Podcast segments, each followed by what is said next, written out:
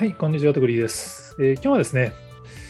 えーまあ、アニメ産業が持っているポテンシャルは想像よりもはるかに大きく広がってるらしいって記事を書いてたんですけど、ま、要は東洋経済がアニメ熱狂のからくりっていう特集をやってですね、これがめちゃめちゃ面白かったんで、ちょっと紹介したいなと思って記事を書きました。まあ、紙の雑誌の特集なんですけど、今、東洋経済って結構オンラインで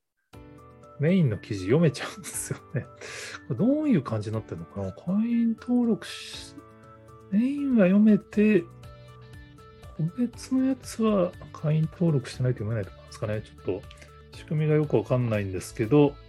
個人的にはちょっとすごい面白かったので、もうさっさと雑誌を買ってしまったんですけど、こういう特集はね、紙の方が読みやすいなっていうのはちょっと個人的な印象ですけど、東洋経済側にいっぱい関連記事が出てます。で、まあ、メインの記事が世界で荒稼ぎする日本アニメ熱狂と混沌の今っていう。まあ、まずコアになってるストーリーが日本のアニメ市場はこの10年で倍増してると思うんですよね。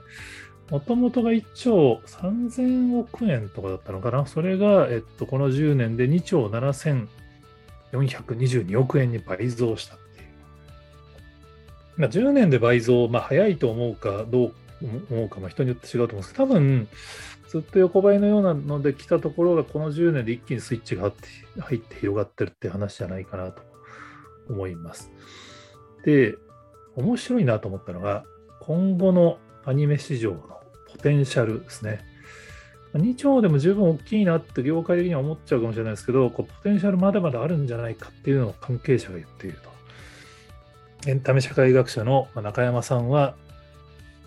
まあ、アニメも日本ゲームソフト同様に海外売上が国内の4倍規模に成長しうると考えたら、全世界で6兆円以上の市場にはなるはずだと。で、中山さんはなんかこれちょっと盛りすぎたかなって 思ってたらしいんですけど、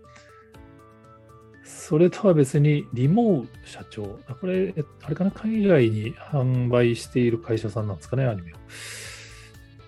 世界のアニメ市場によって日本アニメ以外の需要は30%、市場規模は14.6兆円。残りの需要70%を占める日本アニメの市場規模はこの2倍超あるべきだ。全世界で34兆円以上の市場のポテンシャルがあるっていう。いやでもこれね、結構そうだと思うんですよね。まあ、だから、えっと、このリモーの石井さんの視点は、日本アニメ以外の需要が実はアニメーション市場によって30%。だから実は日本アニメが7割を世界でも占めてるっていう話みたいですね。まあこれ計算は何を軸に置くかによるんだと思うんですけど、多分今、いわゆるアニメーション映画って、案外グローバルではディズニーとかピクサーとかそういうこう一部の映画しかながメインで、あんまり多分そんなにアメリカってテレビアニメが子供向けで大きくないんで、多分そのグローバルにおけるあのアニメ市場は実は日本のアニメが7割を占めているって話だと思うんですよね。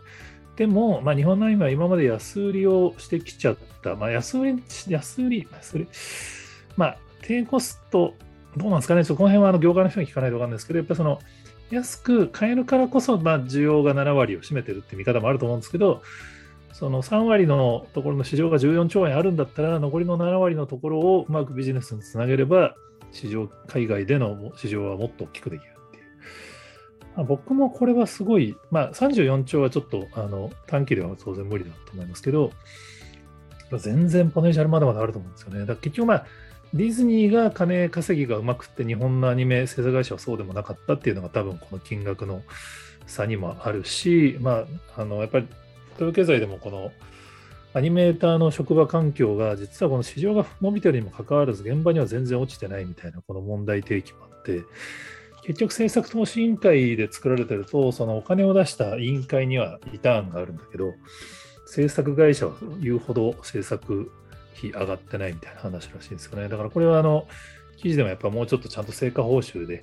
制作会社が潤う仕組みが必要なんじゃないかっていう問題で決まって、僕もそうだなとは思いますけど、ま、いずれにしてもやっぱ業界全体の市場規模が大きくなる。まあそのニーズが増えて市場が大きくなれば、各社にとっての余地が広がってくると思うんですよね。だから、まあ、アニメ制作会社の方々のインタビューがあって、まあ、マッパさんとかは、アッパの社長ですかね、その呪術廻戦とかチェーンソーマンとか作ってる会社ですけど、まあ、今回そのチェーンソーマンを100%自社で出資してやるっていうものだから IP の権利も抑えて制作委員会方式じゃなくても制作会社自身がコンテンツを持つって、まあ、ある意味ディズニー的なアプローチをマッパもチェーンソーマンにおいては取ってるんですけど、まあ、そうすることによってやっぱその労働環境を変えなくちゃいけないっていうのを結構強い言葉をおっしゃってて賃金や制作環境の問題は他者から強制されているわけではなく自分たちで生み出している部分があるっていう、まあ、制作会社の方がこれを言うのは本当重いなと思って読んでたんですけどやっぱり日本難しいですよね。日本はやっぱりこのなりたい人が多い産業ってどうしてもこの現場を搾取する構造になりがちだと思っていて何なんですかねこのまあ、工事現場とか、まあ、ゼネコン状態の、まあ、これはシステム開発とかでも日本は結構そうなりがちですけど、結局なんかこう、全体の金額はでかかったはずなのに、間の仲介業者がいっぱいいて、なんかそこら辺がなくなく中抜き中抜きしてると、結局下請けはなんか、下請けの現場の人は実はすごい過酷な労働環境でやってるみたいな。まあ、それがやっぱりアニメ、アニメがこれだけ世界で注目されている市場なんだけども、やっぱアニメの現場になかなかその、まあ、その、こう収益が戻ってないっていうのが、これ今後絶対問題になると思うので、本当、まあこう、まあこのネタ一視聴者がここでワイワイ言ってた方が何が変わるわけじゃないんですけど、本当ここは変わってほしいなと思いますね。まあ、あの僕自身はやっぱその日本がこれからあの人口が減少していく中で産業として重視すべきは結構観光コンテンツって勝手に思っていて、実は昔コンサル系の人とアニメ産業は日本の主要産業になるんじゃないかみたいな議論を、まあ、飲みの時にしたことがあるんですけど、結構馬鹿にされたんですよね。小さん、アニメ市場の規模知ってますかみたい。や、でも見たかっていう話なんです。これ10年で倍になってますから、まだまだ全然でかくなるんだっていう。しかも、あの今回、あの東洋経済のアニメ特集、本当すごいいろんな面を取材されてて、面白いなと思ったら、すごい聖地ランキングってのがあるんですよね。アニメの聖地。これアニメの聖地なんで当然インバウンドに将来的にこのアニメが海外で見られていくはずなんですけど、アニメ聖地ベスト20って、アニメ聖地が選ぶすごい聖地ランキング。だからアニメ聖地になっているところがよそっいいなと思う聖地ランキングなんですけど、これがすげえなと思ったのが、全然ね、トップ3僕知らないんですよね。だからその、アニメも失礼ながら見たことないし、その、聖地になっている場所のこともほぼ知らない。まあ、埼玉の秩父ぐらいは聞いたことあるんですけど、逆に言うと、そのアニメの聖地になっていることによって、このランキング並ぶっていうことは、その、僕が知っているような観光資源はないんだけれども、これがきっかけで観光客が来るようになってるって話だと思うんで、すごいことだと思うんですよね。そのアニメの場所になったことによって聖地になるっていう。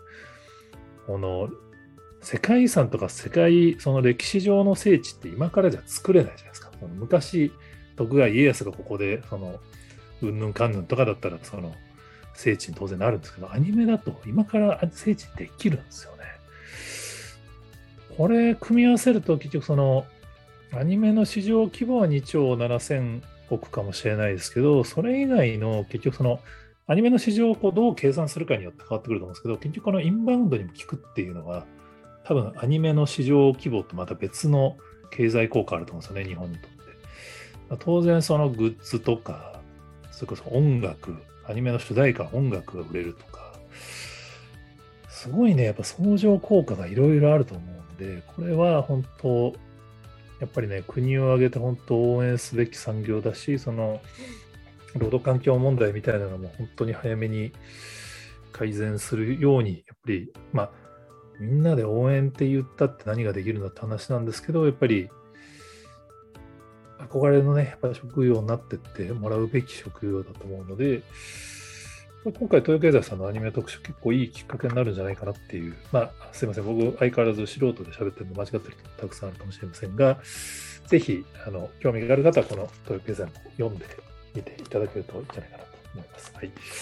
ということで、えっと、他にもこんな話知ってますよっていうのがありましたら、ぜひ、えー、コメントやツイートで教えていただけると幸いです。今日もありがとうございます。